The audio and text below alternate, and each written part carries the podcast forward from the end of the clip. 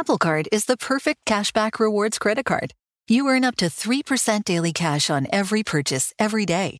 That's 3% on your favorite products at Apple, 2% on all other Apple Card with Apple Pay purchases, and 1% on anything you buy with your titanium Apple Card or virtual card number. Visit apple.co slash card calculator to see how much you can earn.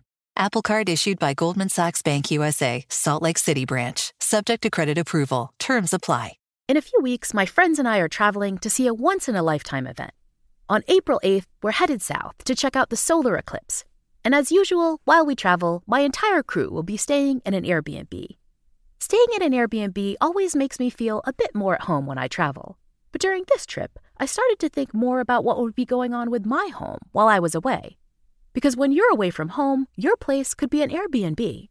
Lots of people stay at an Airbnb without realizing that their space could be an Airbnb too. Your home might be worth more than you think.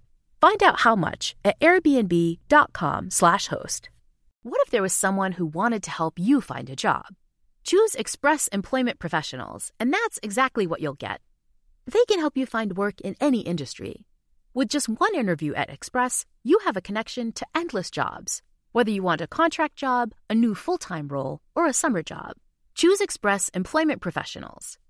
Express has more than 860 locally owned locations and no fees for job seekers.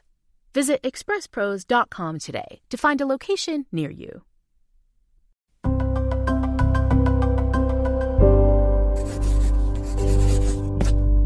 Pushkin.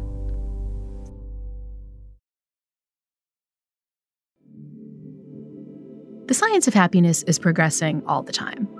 Hardly a week goes by without some fascinating new well being finding hitting the news. And today's researchers have been able to harness so many amazing new technologies, from complex MRI scanners to new medical treatments, all to help unlock the secret of how our minds work. But in spite of all these new insights, it's important to remember that the quest to feel better is much older than these modern scientific tools. The pursuit of happiness is a challenge that's occupied our species for a long time. In fact, many long dead philosophers, thinkers, and spiritual leaders have had some powerful ideas for improving our well being, strategies that are just as relevant today, in the age of the podcast, as they were back in the time of Caesar or the pharaohs. If you've listened to other seasons of the Happiness Lab, you probably know that I get a lot of inspiration from ancient lives and insights, and that I love to share all those old school tips with you. But our past episodes have only just scratched the surface on all the strategies that ancient wisdom can teach us. So get ready to go old school and welcome back to Happiness Lessons of the Ancients with me, Dr. Laurie Santos.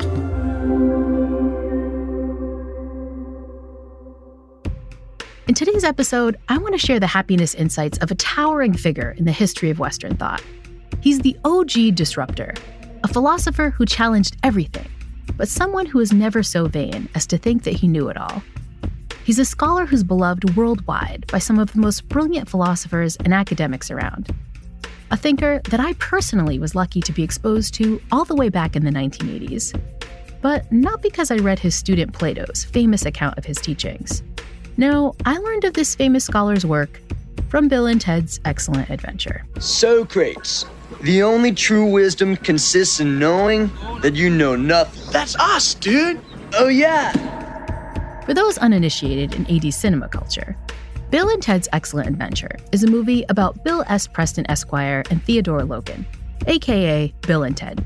They're two San Dimas high school students who, in an attempt not to flunk their history exam, head back in time to meet the great thinkers of the past. Bill and Ted were the first to expose me to the central doctrines of Socrates, or, as I would later get to know him, Socrates. Socrates' famous idea, which very much appealed to Bill and Ted, is that we know far less than we often think. It may sound like a simple concept, or a joke out of some classic high school movie, but it's also a hugely important insight, especially if you want to live a happier life. There are eras in history where Socrates was considered a figure alongside Jesus. This is my dear friend, the Yale philosopher and cognitive scientist Tamar Gendler. Benjamin Franklin, who has this wonderful autobiography, which is full of really good advice about happiness, wrote humility, imitate Jesus and Socrates. Tamar teaches a popular class at Yale known as Philosophy and the Science of Human Nature. You can check it out for free on the Open Yale Course Network. The class looks to ancient scholars for insights into the problems we all face today. And Tamar agrees with Ben Franklin that Socrates is a perfect model of intellectual humility, and that his example, if we can follow it, will bring lots of benefits to our daily lives. Socrates is a fascinating figure. He lived about 2,500 years ago in ancient Athens. He was born sometime around 470 before the Common Era.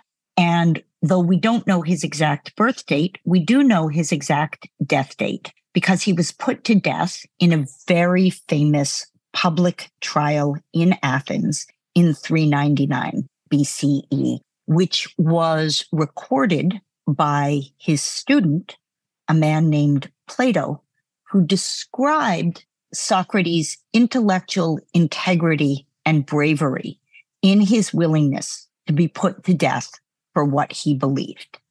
What Socrates was known for is sitting out in the public square of Athens and drawing people into conversations about fundamental questions. Questions like, what's the nature of truth? What's the nature of justice? What is it for a society to be fair?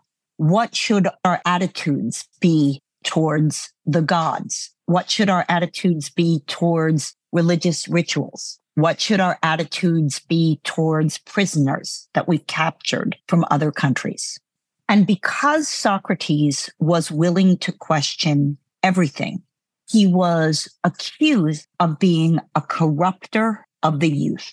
And when he was put on trial, he was put on trial for corrupting youth by causing them to question the received wisdom of their culture. So, like, what was his background? How did he become the kind of guy that was questioning all these things?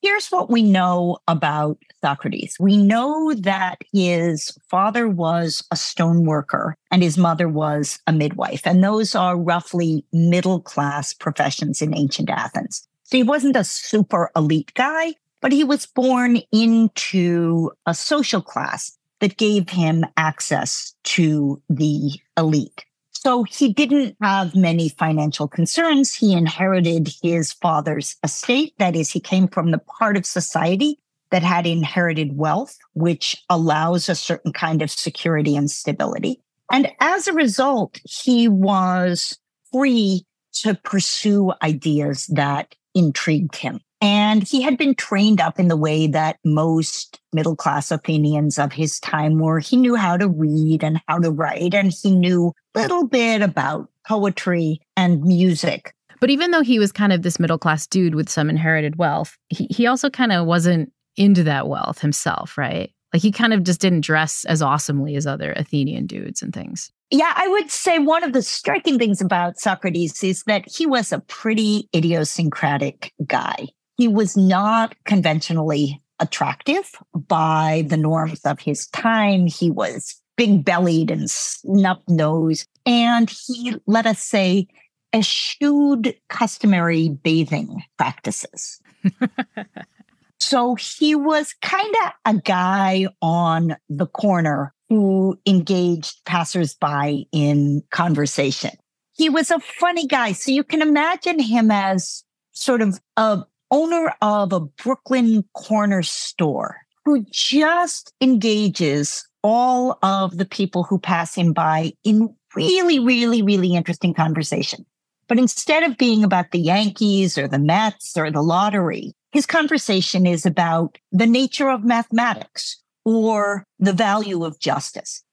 But really what he is, is a guy at the corner store who's engaging everyone going by in his quirky, idiosyncratic, individualistic way.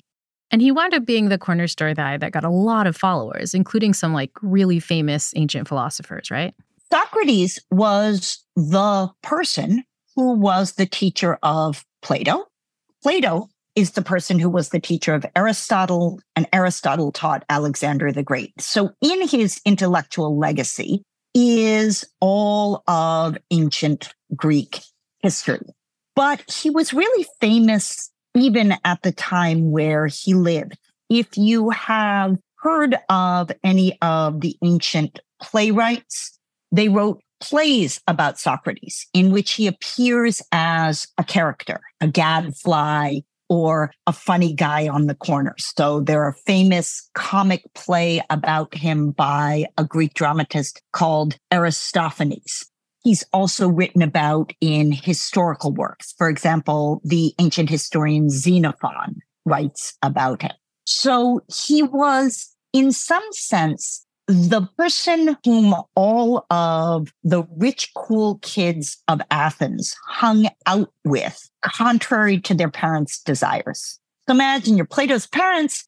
You want him to go on to live a normal Athenian life where he makes money and has a position of honor. And instead, he's hanging out in the corner with this funny looking guy who is wearing ratty robes and has a messy demeanor about him, who's asking him to think about fundamental questions. And it's not just Plato, it's all the fancy youth of Athens who are down there hanging out with this dude, Socrates. But the parents didn't really like the fact that their kids were hanging out on the corner with the slovenly guy. And that was one of the reasons that his life played out in a, a, sort of unfortunate way in the end. Yeah. So the parents really didn't like the fact that their kids were hanging out on the corner with this slovenly guy. And the city of Athens decided to put Socrates on trial. And they made three charges against him. The first was that he was corrupting the youth. The second was that he was worshiping false gods. And the third was that he was defying the state religion. And the trial of Socrates is documented in a dialogue written by his student Plato, in which Plato allows the world to hear what happened at the trial and what happened when Socrates accepted the outcome of the trial. So famously, Socrates was condemned to death, and the death was to take the form of drinking poison hemlock. Socrates' students offered him the opportunity to escape Athens so that he could avoid what they viewed to be an unjust penalty. And Socrates instead said, I have lived within the city of Athens. I have thrived because of its laws and culture. And therefore, I am compelled to take the penalty which is given to me, whether or not it is the penalty I think appropriate. So he spent his last day surrounded by his students and then voluntarily took upon himself the penalty which had been imposed. So one of the reasons Socrates is famous is for this kind of, you know, drinking the hemlock, corrupting the youth story. But but one of his main philosophical legacies is the way that he went about his argument. And so this is what's known as the Socratic method. What is the Socratic method and why was it so kind of novel and important? So the Socratic method is the method of asking questions rather than giving answers as a way of causing people to think through their own commitments and allowing them to bring them into some sort of equilibrium or harmony. So there's a famous example in one of Plato's dialogues about Socrates, which is a dialogue called the Meno, where Socrates encounters a young, uneducated boy and he teaches that boy the Pythagorean theorem. You may remember that's the theorem from geometry about a right angle in a triangle and the relation between the sides of the triangle. And the way that Socrates teaches this young boy about the Pythagorean theorem is by asking him, the young boy, a series of questions that cause the young boy to realize explicitly something which he had already realized implicitly, which are certain facts about geometrical relations. So you can see how that works in the case of geometry. And we can think of our own examples of teaching children basic facts of arithmetic. You cause them to come to reason. If I have one apple and I put one other apple on the table, how many apples would we have? That Socratic method, it's eliciting from somebody a fact about the world or a view about the world, which they held, but they didn't realize they held. So what Socrates does is he uses the method that you might use in arithmetic or geometry about the sorts of things that matter most. So he might ask you a question. Why does truth matter? And you might say truth matters because truth is a good guide to the world. And then he would say, but what if there was something untruthful that were an equally good guide to the world? Would that matter to you as much as truth? And you would engage in a back and forth about it until you yourself come to recognize either that you don't fully understand something or that your previous view about it was just based on assumptions for which you don't have real justification. And the cool thing about the Socratic method is that Socrates didn't just ask these kinds of questions of other people. He also applied the same method to what he himself knew, to his own sets of knowledge, right? That's right. So there is a famous story about this. And to tell you the story, I'm going to need to give you just a little bit of background about ancient Greek religion and culture.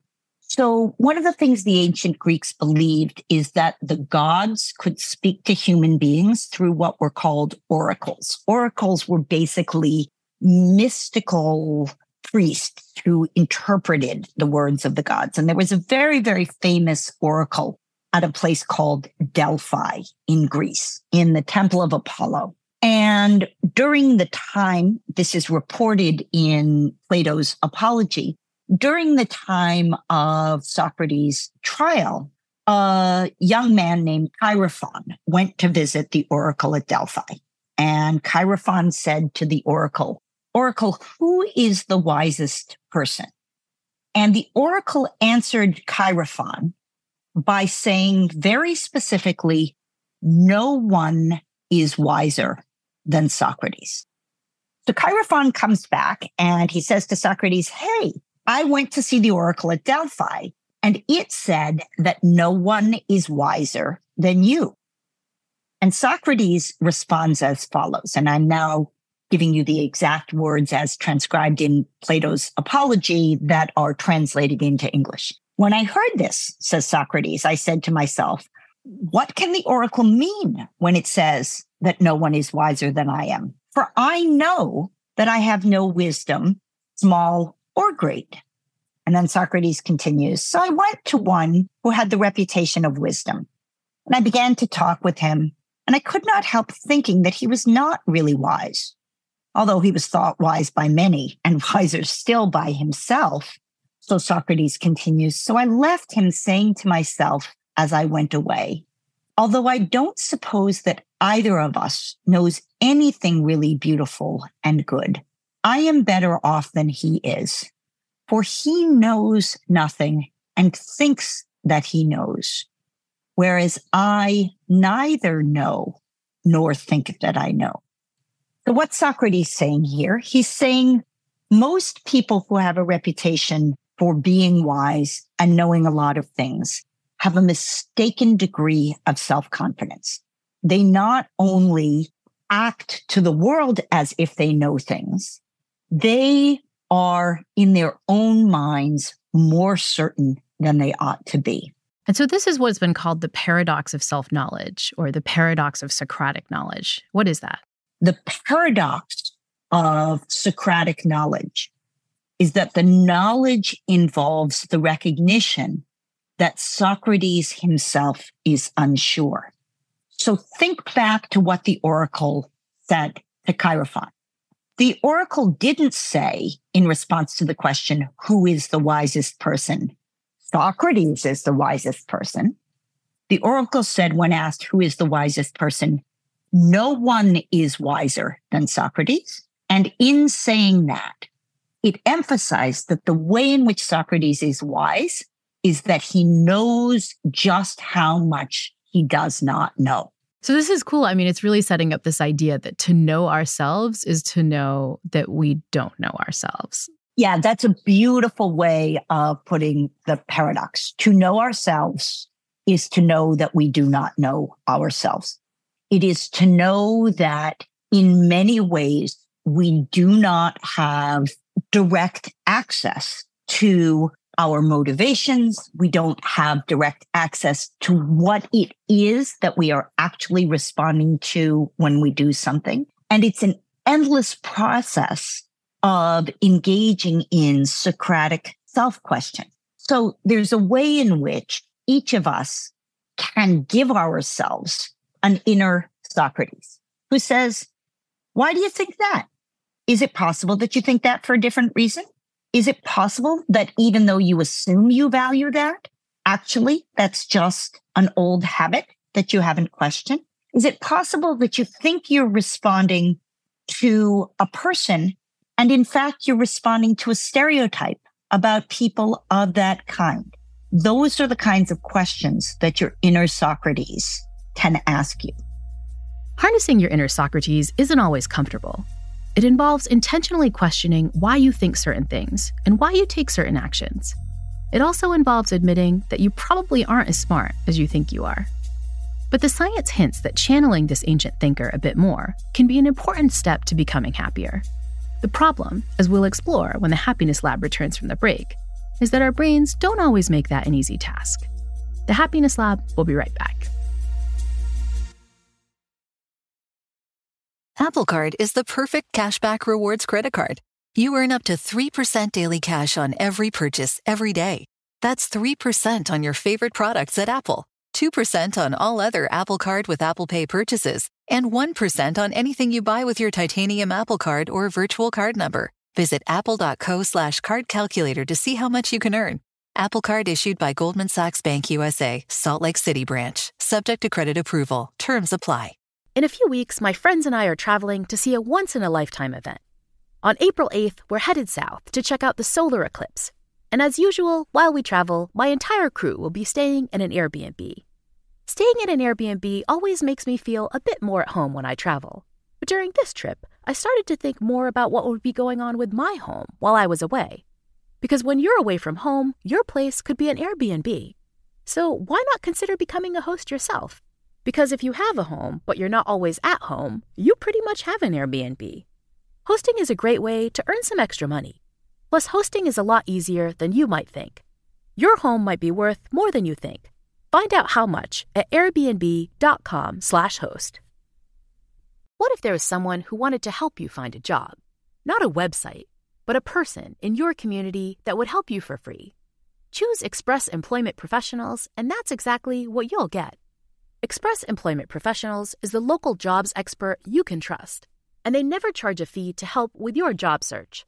Go to expresspros.com to find the office near you or download the Express Jobs app to get started. With a wide range of opportunities in a variety of industries, from welding to sales, forklift operator to customer service, the team at Express is ready to help you or someone you know take the next career step. Whether you're looking for a contract job for the summer or a new full time role, turn to Express Employment. Interviewing with Express Employment professionals can be as easy as a phone call, and one application with Express puts you in the running for numerous opportunities in your community. Don't go in your job search alone. Visit expresspros.com today.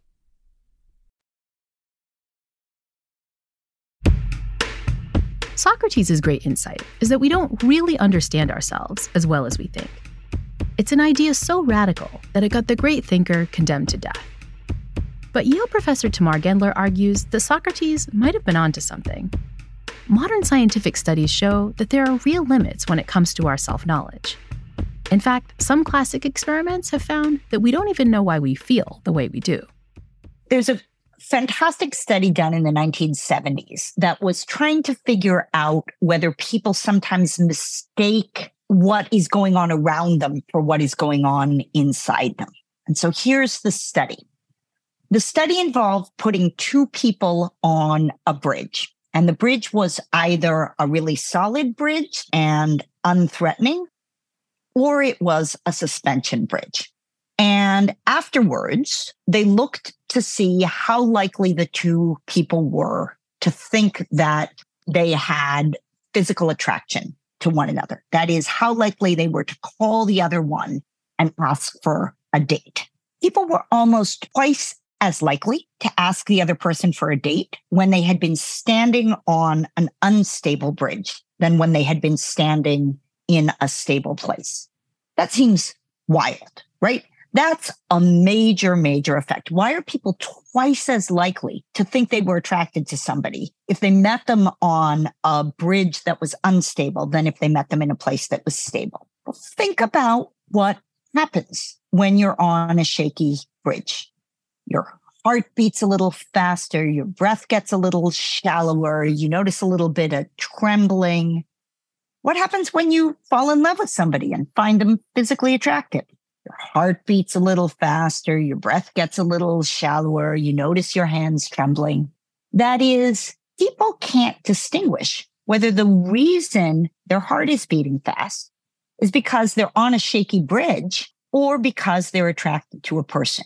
And that fact about people that we cannot tell what's causing us to respond in the way we do became the basis for almost 50 years of psychological studies that looked at exactly this question. And this is basically really falling prey to the thing that Socrates was worried about that even in a domain as fundamental as whether or not you're falling in love with somebody, we just don't have access to what it is we really prefer, what it is we really believe, what it is we really think, and why. Yeah, imagine having an inner Socrates with you on the bridge, right? So there you are, and you're thinking, ooh, this person across from me is really hot. And your inner Socrates says, Hey, why do you think they're really hot? And you say, Well, my palms are sweaty. And your inner Socrates says, Is there any other explanation for why your palms might be sweaty? Did you notice you're standing on a bridge? And all of a sudden, the fact that you are willing to doubt that you know yourself allows you to know yourself better. And our inability to know this stuff doesn't just happen in these domains where, you know, our heart is racing and it's this big physiological effect. Sometimes it's really just cognitive too.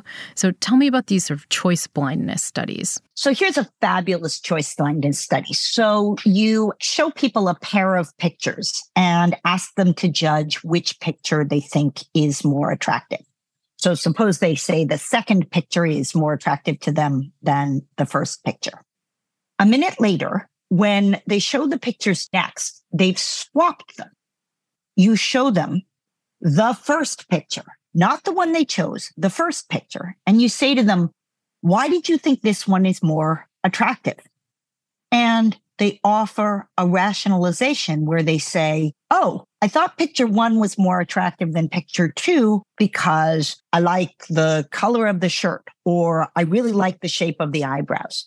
But notice they didn't think that picture one was more attractive than picture two. A minute ago, they had selected the second picture. So not only do people have a really bad sense of why they make the choices that they do, they may not even be in a position to hold on to which choices they made. We are not transparent to ourselves. We should have our inner Socrates check whether we mean what we just said. So these are kind of funny examples about our our choices and you know who we might find attractive or what what image we might like better. But this is also a big problem for our happiness because our happiness also seems to depend on our preferences and how we think we should behave. If we don't have knowledge of that, that's going to be a big problem for how we act in the world. That seems exactly right. So when you ask people what makes them happy and they make their first guesses, they give answers like, "Oh yeah, what makes me happy is money." And what makes me happy is external approval. And when people say those things, they're convinced of them in exactly the same way that the person on the bridge was convinced that they were falling in love with this other person. And they didn't recognize that they were wrong about what they thought they knew. In that same way, we're wrong about a whole bunch of things we think we know about what makes us happy. I mean, this whole podcast is filled with them, right? You know, we have episodes about how we think, you know, spending money on ourselves will make us feel happy. But actually, we find out that spending money on other people is really the way to go. We have episodes on how trying to like add to our workload will make us happy because we want accolades at work but then we find that having more free time will make us happier. You know there's even uh, you know a famous episode where i get lots of critiques from people online where we we tell people hey talk to strangers that'll make you happy but people consult their self-knowledge and their self-knowledge says nah that will make me feel like crap. I mean it, it just feels like the whole field is one where we really need to recognize that our minds seem to be lying to us if we want to make some progress but it's kind of a problem because we don't really know what we don't know. That's right. And the first step towards being able to recognize what we don't know is being ready to accept that any given moment where you seem to know something, you might not. You might know it, but you might not. And so let's walk through why we're so bad at self knowledge, right? One comes from the structure of the way our minds work, which is like we kind of just don't have access to everything in our heads. Yeah. So anybody who's ever heard of the notion of the unconscious or read a novel in which a character does something for a reason that they themselves don't recognize or anybody who's ever been involved in therapy knows that one of the fundamental ways of understanding human beings is to understand that a lot of what we do is not for conscious reasons. It's for unconscious reasons. And what it means for something to be unconscious by definition is that it's not something to which we have direct, immediate, automatic access as we move around in the world. And so that's the problem of things in our minds being unconscious, things we don't have access to. But there is also a problem where our mind isn't just a unitary thing, too, right? Yes. So we sometimes act as if there's a single thing that we're thinking at any moment. But it's never the case that there's only one thing going on in your head at once. Previously, Laurie, you and I had the chance to talk about a metaphor from Plato, which divides the mind into three parts. It says that there are two horses and a charioteer, a driver of those horses. And one of those horses is interested in things like food and reproduction. The second horse is interested in things like honor and social approval. And then the driver of these horses is interested in reason and rationality. And Plato's image there is echoed by everything we now know about the brain. So in the middle of all of our brains is a lizard brain, which is responding to really primitive things. When you are making a judgment about the world, there's stuff coming in from your visual system and there's stuff coming in from your auditory system, but there's also stuff coming in from your amygdala, which is giving you a sense of your emotions. And there may be things coming in from your memory and all of these things are coming in in lots and lots of different directions and pulling you in different directions. And your mind has to make a decision about what it's going to say it sees. One of the nicest examples of this is in an optical illusion. So if you're sitting in a train looking out the window and the train next to you starts moving, your visual system gives you a certain kind of information and it runs to the front of your brain and it gets there to your conscious rational part before the stuff from your somatosensory or your vestibular system. And so you, even though it's the other train that's moving and you're sitting still, your eyes fool you. They get to the front of your brain first. They tell your brain what to think and your brain thinks, Oh my God, my train is moving, but it's not. And that kind of mistake happens endlessly in brains that are built up of complex evolutionary layers as every human brain is. So, our pesky minds make it hard for us to really know ourselves. But don't despair just yet. Because when we get back from the break, we'll learn that we can get better at self knowledge if we commit to harnessing our inner Socrates. We'll see how when the Happiness Lab returns in a moment. In a few weeks, my friends and I are traveling to see a once in a lifetime event. On April 8th, we're headed south to check out the solar eclipse. And as usual, while we travel, my entire crew will be staying in an Airbnb. Staying in an Airbnb always makes me feel a bit more at home when I travel. But during this trip, I started to think more about what would be going on with my home while I was away. Because when you're away from home, your place could be an Airbnb. So why not consider becoming a host yourself? Because if you have a home, but you're not always at home, you pretty much have an Airbnb. Hosting is a great way to earn some extra money. Plus, hosting is a lot easier than you might think. Your home might be worth more than you think. Find out how much at airbnb.com/host. What if there was someone who wanted to help you find a job? Not a website, but a person in your community that would help you for free. Choose Express Employment Professionals, and that's exactly what you'll get. Express Employment Professionals is the local jobs expert you can trust, and they never charge a fee to help with your job search. Go to expresspros.com to find the office near you or download the Express Jobs app to get started. With a wide range of opportunities in a variety of industries, from welding to sales, forklift operator to customer service, the team at Express is ready to help you or someone you know take the next career step. Whether you're looking for a contract job for the summer or a new full time role, turn to Express Employment. Interviewing with Express Employment professionals can be as easy as a phone call, and one application with Express puts you in the running for numerous opportunities in your community. Don't go in your job search alone. Visit expresspros.com today. As listeners to this show, you probably consider yourself pretty smart. But how smart is your wallet?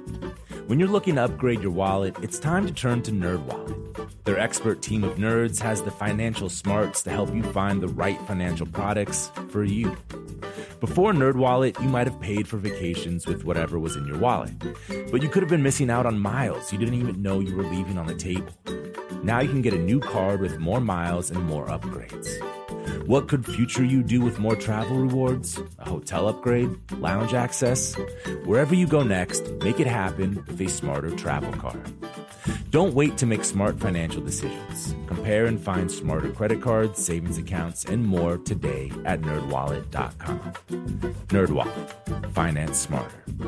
As with all cards, credit is subject to lender approval and terms apply.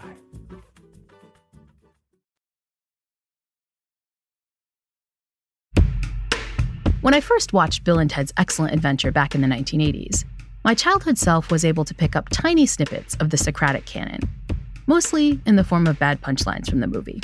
Excellent! But it wasn't actually until later in my education that I was introduced to one of Socrates' key phrases, one that's super important for feeling happier, and one that I find to be, to paraphrase Bill and Ted, most excellent. The quote that people often think of and associate with Socrates is the unexamined life is not worth living. So, what does it hmm. mean to say the unexamined life is not worth living? There are two ways of thinking about that, both with regard to one's relation to what we might call outer knowledge, that is the way the world is, and with regard to what we might call inner knowledge, that is the way we ourselves are. So let me start with the outer knowledge. What does Socrates mean when he says the unexamined life is not worth living? He means society as we inherit it isn't perfect. Your country may have a religion which has landed on certain really important truths and missed other really important truths. Your society may have some values which are really important to human flourishing, but some values which really impede human flourishing. And there are many, many discoveries to be made about the world. This is the time when science as a way of making sense of reality begins. For example, people begin to do astronomical work and understand the relation between the stars and the planets and the earth. All of those are what Socrates would call the examined life in an external sense. And so the unexamined life is the life where you aren't curious about the natural world around you and you aren't ready to challenge the social world around you. So that's version one of the unexamined life. The second version of the unexamined life that Socrates is concerned about is the case where you trust your first impression instead of your deeper self. That is the case where you don't awaken your inner Socrates to ask yourself, am I really in love with this person? Or is it just that my palms are sweaty? Am I really happier when I make lots of money? Or am I just taking at face value something that my brain is telling myself? Is my train really moving? Or am I just responding to what vision got into my body faster than the other senses? So the second sense in which Socrates means the unexamined life is not worth living is that he means we need to examine our own assumptions about what we think we want and about what we think we need. Another way we can do this is through the practice of mindfulness. Why does mindfulness help us kind of know ourselves better? So, mindfulness is a practice whereby we try to authentically recognize what is going on inside us. It's a process of removing distraction and focusing deliberately attention on something particular. And there's a way in which you can think of meditation as a nonverbal analog of Socratic self examination.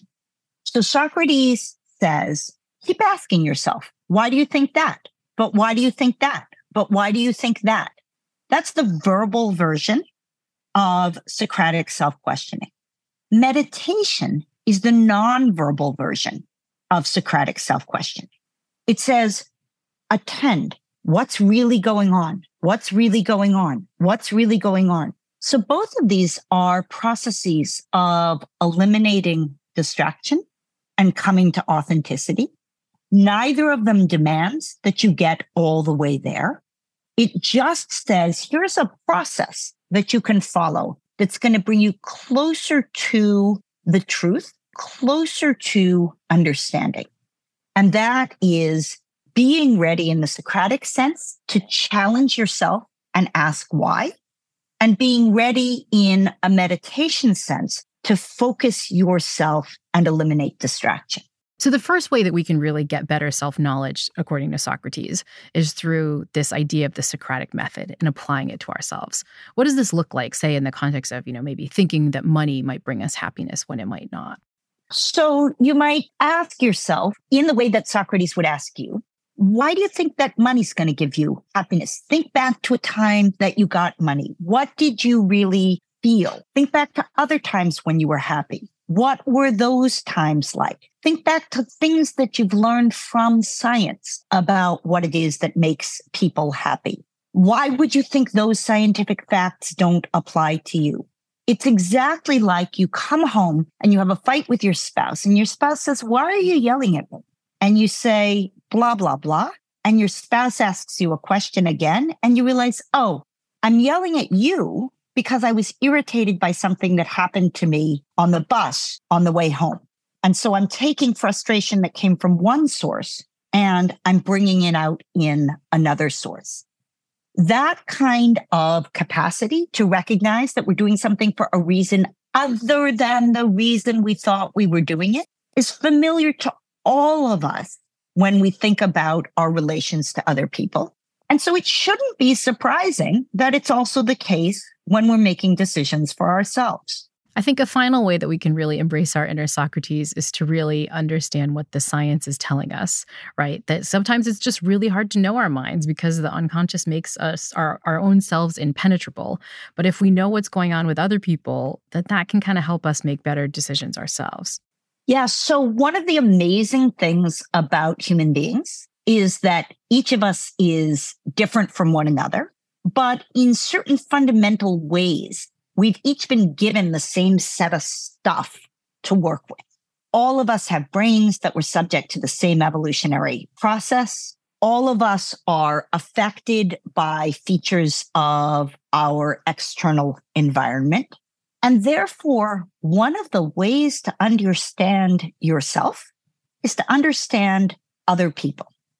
And it's really, really unlikely that everybody else in the world would be some way and you yourself would be another way.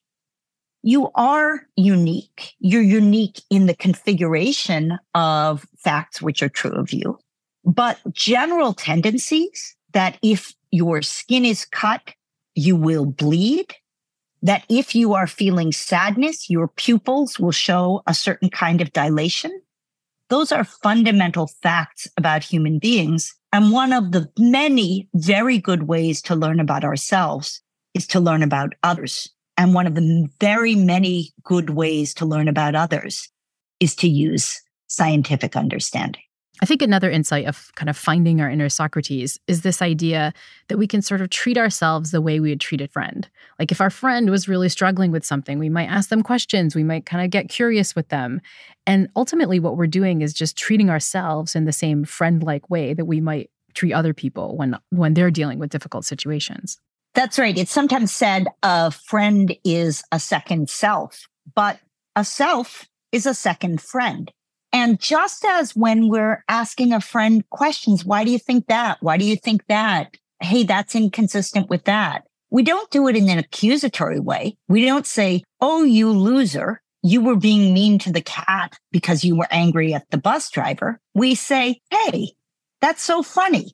You were being mean to the cat because you were upset with the bus driver. Now that you understand that, isn't it easier for you to be compassionate towards the cat in the way that you wanted it to be?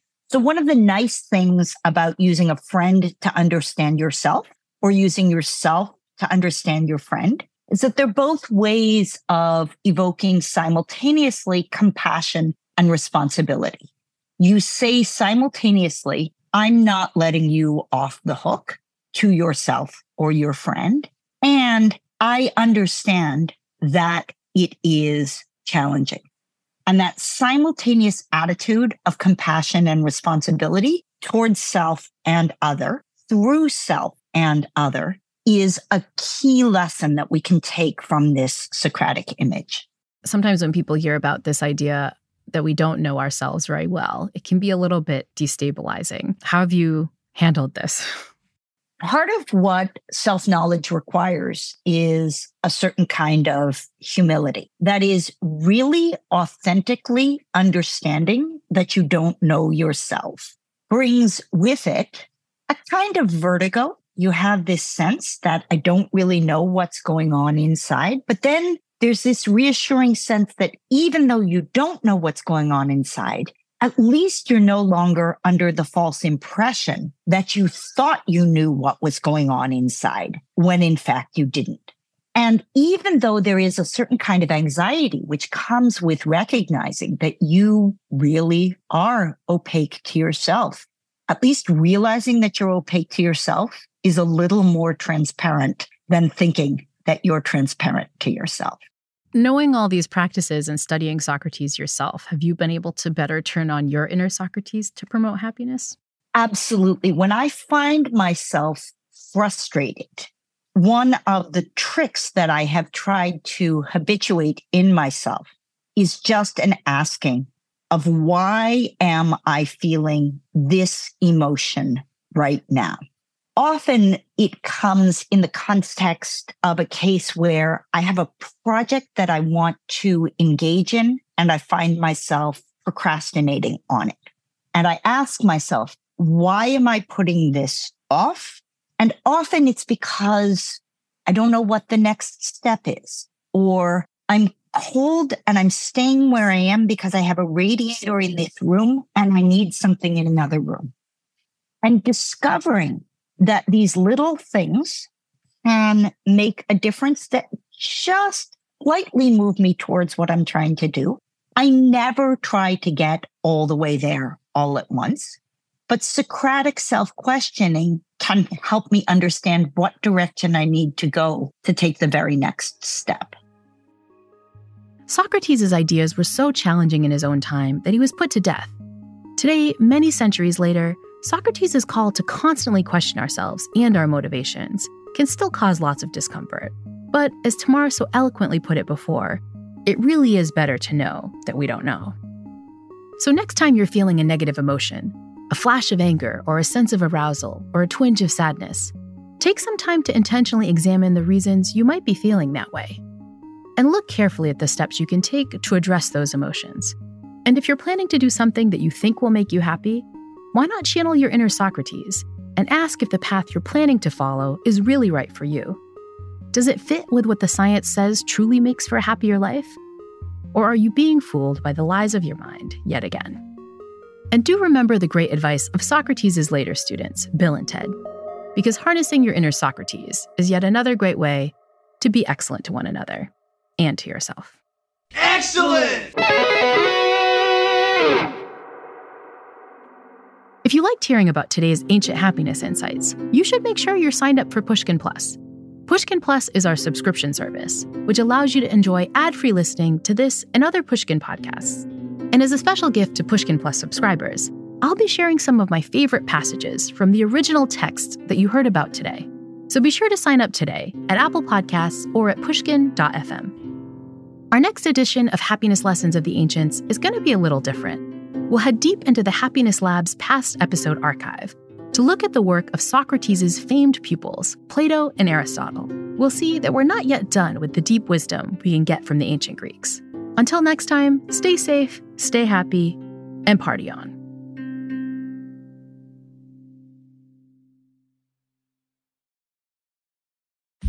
The Happiness Lab is co written by Ryan Dilley and is produced by Ryan Dilley, Courtney Guerino, and Brittany Brown. The show was mastered by Evan Viola, and our original music was composed by Zachary Silver. Special thanks to Greta Cohn, Eric Sandler, Carly Migliori, Nicole Morano, Morgan Ratner, Jacob Weisberg, my agent Ben Davis, and the rest of the Pushkin team. The Happiness Lab is brought to you by Pushkin Industries and by me, Dr. Laurie Santos.